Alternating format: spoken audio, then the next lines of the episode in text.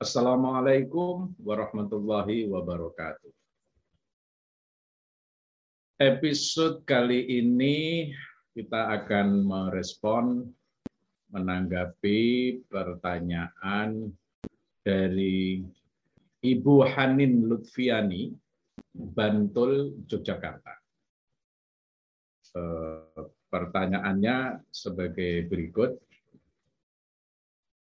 Saya hidup di pesantren dan notabene-nya tetangga kami adalah kaum Katolik dan bahkan terdapat satu gereja besar yang sangat merangkul warga muslim kalangan abangan.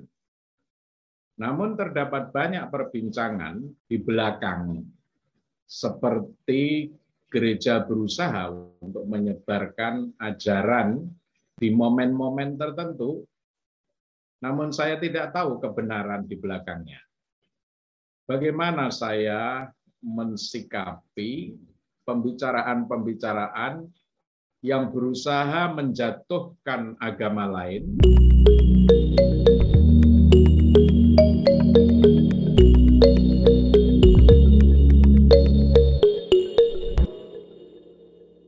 Baik, pertanyaan yang sangat eh, bagus ini biasa muncul memang di masyarakat catatan atau komentar umum saya terlebih dahulu sebagai berikut. Dalam masyarakat majemuk, secara keagamaan, fenomena sosial seperti yang Ibu Hanin Lutfiani ungkapkan adalah wajar dan bahkan sulit dihindari. Tidak mungkin bisa dicegah. Ya. Namun, yang perlu segera dicatat dan digarisbawahi bahwa suara-suara seperti itu bisa benar dan bisa tidak. Yang terpokok adalah bagaimana kita masing-masing mengolah informasi yang kita dapat dan kita dengar, menyalurkan ke tokoh-tokoh masyarakat dan aparatur yang adil dan tepat kita sebagai eh, masyarakat sipil harus mampu menjembatani dengan cerdas dan jitu jika memang terjadi, bukan malah mengembangkannya atau menyebarluaskannya secara tidak bertanggung jawab. Nah, terlepas dari itu semua, pada prinsipnya Agama-agama Abrahamik adalah agama misi, adalah agama dakwah. Islam dan Kristen khususnya. Tidak mungkin menghapus atau menghilangkan tugas misi agama-agama untuk mengajak manusia ke arah kebaikan dan kesejahteraan menurut versi dan pandangannya masing-masing. Terdapat dalam Al-Quran bahwa Tuhan sendiri tidak menginginkan manusia seluruhnya di muka bumi ini mengikuti satu agama yang sama. Artinya akan terjadi secara otomatis keanekaragaman dan kemajumukan agama dan kepercayaan. Dalam Al-Quran, surat Yunus 10, ayat 99 disebutkan sebagai berikut. A'udzu billahi minasyaitonir rajim. Bismillahirrahmanirrahim. Walau syaa rabbuka la amana man fil ardi kulluhum jami'a. Apa anta tukrihun nas hatta yakunu mu'minin? Artinya kurang lebih sebagai berikut. Dan jikalau Tuhanmu menghendaki, tentulah beriman semua orang yang di muka bumi, seluruhnya. Maka, apakah kamu hendak memaksa manusia supaya mereka menjadi orang-orang yang beriman semuanya? Nah, itu dia uh, kutipan dari ayat Al-Quran. Maka pluralitas kemajemukan agama berikut misinya masing-masing adalah realitas teologis dan sosiologis keberagamaan manusia dan sekaligus merupakan fakta keras, ya, hard facts, fakta yang tidak bisa ditolak dari realitas agama-agama Abrahamik yang mengemban misi dan dakwah tersebut. Bahkan Al-Quran menganjurkan kepada semua manusia di muka bumi, termasuk penganut agama-agama, sudah barang tentu, untuk berlomba-lomba dalam kebaikan, dalam menyebarkan kebaikan. Fastabiqu al khairat.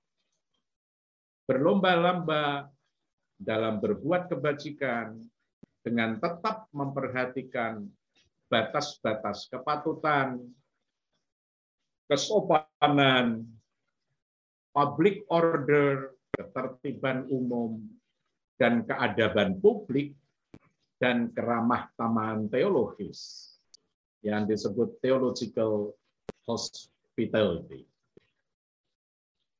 Nah, bagaimana mensikapinya? Nah, ini kalau ada isu-isu yang beredar tadi. Pertanyaan inti dari Ibu Hanin Lutfiani seperti itu. Bagaimana menyikapinya? Nah, ada lima ada lima poin yang dapat dipertimbangkan dalam menghadapi fenomena sosial keagamaan dalam masyarakat majemuk. Pertama adalah sikap resilience namanya, yaitu ketangguhan sosial. Ketangguhan sosial lebih diutamakan, lebih didahulukan jangan mudah terpancing isu-isu dan berita-berita yang belum tentu dapat dipertanggungjawabkan secara publik.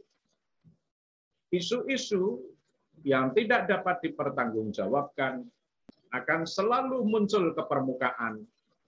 Kadang-kadang ditiupkan oleh para pemain yang ingin mengambil keuntungan di air keruh di tengah keributan dan percekcokan sosial. Itu yang pertama, yaitu ketangguhan sosial. Yang kedua, religious maturity, yaitu kedawa, kedewasaan atau kematangan di dalam beragama. Mendahulukan pertimbangan rasio, common sense, akal sehat, atau biasa disebut healthy minded daripada emosi sosial keagamaan yang biasa disebut seksual. Teori psikologi agama yang menyebut adanya corak keberagamaan yang sehat dan ada juga corak keberagamaan yang tidak sehat alias sakit patut dicamkan dan diperhatikan dengan seksama di dalam masyarakat majemuk. Ketiga, selalu waspada dan berbaik sangka.